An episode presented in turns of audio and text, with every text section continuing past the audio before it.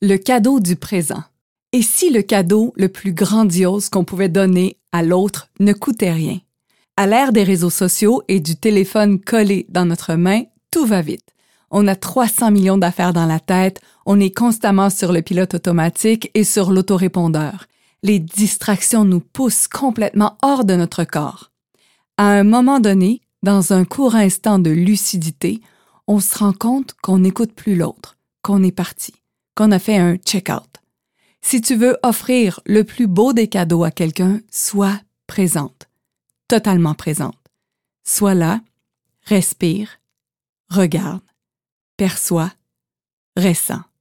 Curieusement, je me suis rendu compte que la présence est un cadeau que j'offrais plus facilement à des inconnus ou à des clients. J'ai beaucoup plus de difficultés à soutenir ma présence auprès des gens que j'aime.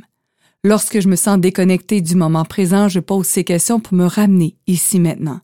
Comment puis-je être encore plus présente à ce qui se passe ici maintenant?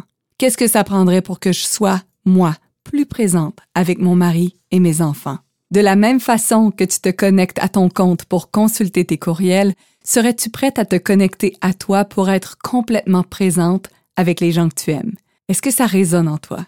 À quel point es-tu présente dans ta vie et pour toi? À quel point es-tu présente dans tes relations?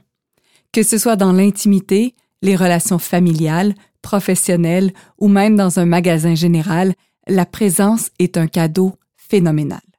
Es-tu prête à te l'offrir et l'offrir aux autres?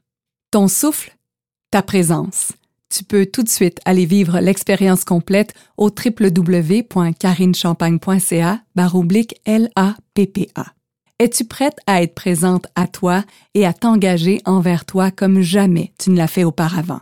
Je pense à toi et je me demande, si tu observais ta respiration, dans quel état la retrouverais-tu? Courte, profonde, superficielle, coincée, expansive, voici comment je retrouve la mienne, à cet instant bien précis. Ma première perception est que je ne respire plus depuis que j'ai commencé à écrire cette partie du livre. C'est court, c'est rapide, c'est contracté.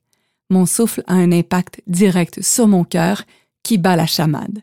Si je prends de la distance et j'observe mon corps, je le perçois crispé et tendu au niveau de mon ventre. Mon diaphragme n'a pas d'espace pour bouger avec aisance. Si je demeure dans la conclusion, je dis Oh mon Dieu, mon souffle est court, je respire pas. Si j'ouvre à plus grand, je me demande Comment puis-je respirer avec plus de facilité et plus d'espace? Quelle joie d'avoir la capacité d'observer afin de pouvoir créer un changement. À ton tour, raconte-moi ce qui se passe. Et si tu étais complètement curieuse de voir ce que ta respiration et ton corps te disent, quelles sont les sensations que tu perçois? Que se passe-t-il dans ton temple? Désire découvrir ce qui est requis pour toi maintenant. Veux-tu l'expérimenter?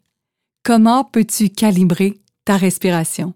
Quelles images, quels sons, quelles couleurs, quelles odeurs pourraient contribuer à ton expérience? Que perçois-tu? J'ai vu la mer et le bruit des vagues. C'est puissant, c'est en mouvement et le rythme est apaisant. L'air salin me donne envie de humer profondément et le soleil détend mes épaules. Mon cœur a diminué son nombre de battements, mon corps apprécie cette nouvelle cadence et mon esprit vient de me dire que tout ira bien.